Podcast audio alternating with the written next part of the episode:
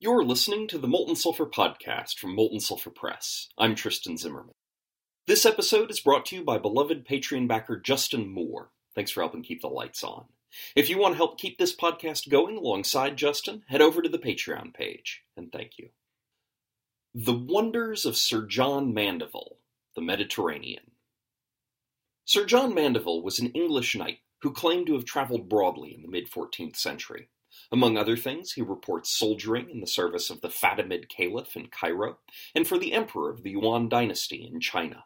The actual extent of his travels is unknown, but along the way he picked up some really fantastical details, some in the vein of, I heard it from a guy who heard it from a guy, and others of the, I totally saw this, you have to believe me variety. Eleven of the most gameable of these details follow. Mount Etna in Sicily. There are vents on the island that gush color changing flames. The people of the island observe the colors of the vents to augur the future. Furthermore, the vents are the entrance gates to hell. Skilled PCs may be able to use the vents to attempt prophecy. Sicily. There's a snake on the island that can tell if you were born out of wedlock, and husbands use it to check if their wives are faithful. They put their children in front of the snake. If the child is born of married parents, the snake won't bother it. But if the child is a bastard, the snake will bite it. These same snakes, by the way, show up in North Africa in Pliny and in Malta in the Golden Legend. This snake is more plot hook than monster. Please go catch this snake so I can use it is a great way to spring a surprise on a PC when she gets bit trying to catch it. Or maybe an heir to a throne or fortune gets bit, prompting a chaotic reshuffling of the local social order, which the PCs can try to influence or exploit. Cilicia on the Turkish coast. There is a great city that sank into the sea because of the foolishness of one young man. He loved a woman, but she died suddenly, and he went into her tomb to sleep with her corpse. Nine months later, he heard a voice commanding him to re enter the tomb and see what he had begotten on her. When he slid the bier open, a hideous human head flew out. It sailed all around the city, and the whole place collapsed into the ocean, leaving many dangerous channels and canyons. This could be a fun plot hook. In a city that hasn't yet sunk into the sea, the PCs can figure out what the young man has done, try to anticipate the consequences, and fight the head before it destroys the town. Tyre, Lebanon. Rubies sometimes wash up on the shores of Tyre. Where could they be coming from, and who might you have to battle or outsmart to find them? Arka, Lebanon. A river here runs fast on Saturdays, but otherwise runs little or not at all. A stream in the same hills freezes solid every night, but during the day no frost can be seen. Jaffa, Israel. The city is named for Japheth, a son of Noah, and was founded before the flood, making it the oldest city in the world. The town is built on the bones of a giant named Andromeda. One of his ribs is 40 feet long. The Foss of Minon, Acre, Israel. A circular pit 150 feet across, full of gravel. No matter how much you remove, the next day it's always full again.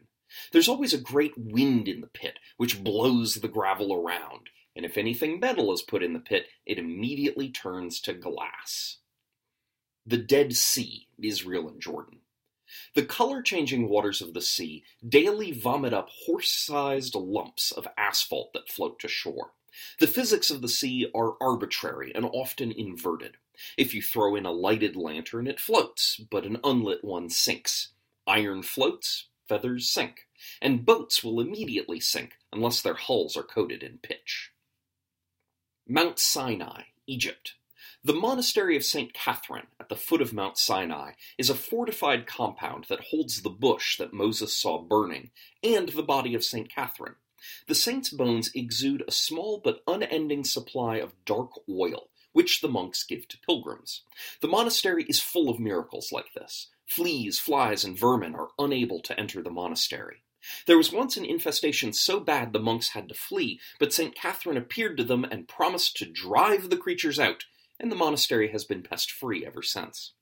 The monks have an endless supply of olive oil for cooking and burning in lamps, because once a year a huge flock of birds makes a pilgrimage to the monastery, each one carrying an olive branch in its beak. Each monk has a lamp, and when the abbot dies, the lamp of God's preferred successor lights on its own. Similarly, when the monastery's lead priest dies, a scroll appears on the altar before Mass. The scroll says which of the brothers should be the new lead priest. All this suggests a wonderful plot hook the contravention of miracles. The abbot and lead priest die together in an accident just before the party arrives at the monastery, but no miracles occur to identify their successors. Meanwhile, fleas have returned to the compound and will grow in number as the adventure continues. Worse, soon rats appear. Does this warn of imminent bubonic plague? Investigation reveals the abbot and lead priest were selling the holy olive oil and pocketing the money. The money must be found and given to the poor, or God will send plague to kill his monks. If the players are having trouble, this year's flock of birds arrives early. But instead of an olive branch, each bird carries a single silver denarius, a Roman silver coin, minted in 33 AD. This sign recalls the 30 pieces of silver Judas Iscariot was paid to betray Christ. In more fictional settings, you'll obviously want to use some other evil currency. Libya. The sea is higher than the shore, but does not flow onto the land. Mauritania. There is a well in this country that is so cold during the day that you can't drink from it, and so hot at night that you can't put your hand in it. Next month, we'll finish off Sir John Mandeville's wonders when we push east from the Mediterranean. What follows next is some optional historical context. If you're only here for the weird stories, you can turn off the episode here. Now, The Travels of Sir John Mandeville is a weird book. Obviously, it's unknowable whether Sir John Mandeville is actually the author's name, whether he was a knight, or even English. And despite some stunning accuracies and some real howlers, it's not clear that Mandeville ever actually traveled widely. Almost all the stuff in his book is present in earlier travelogues. If he had a good sense for avoiding other people's errors, it's possible Mandeville may have gone no farther than Jerusalem, or even just a university library. Moreover, the book is striking, absolutely stunning, for advocating religious pluralism. This flies in direct opposition to the medieval church's teaching that no one gets to heaven except through Roman Catholicism. Mandeville lays out the most accurate overview of Muslim belief available in Europe in the Middle Ages, and he consistently portrays Muslims as more virtuous than European Christians. Mandeville presents many other groups, most notably Brahmins in India, in this way. He also lays out a biblical argument, mostly grounded in Job, that God loves many people, not just good Christians. In an era of profound religious intolerance, Mandeville stands almost alone in suggesting that the Christian God cares more about how you treat your neighbor than which God you worship. Honestly, for all that Mandeville is awfully entertaining reading, the book makes more sense as pluralist polemic disguised as a travelogue. Writing a 20 page text in the 14th century about how the church doesn't have a monopoly on holiness and most Muslims are good people would be a good way to get hauled before a church court.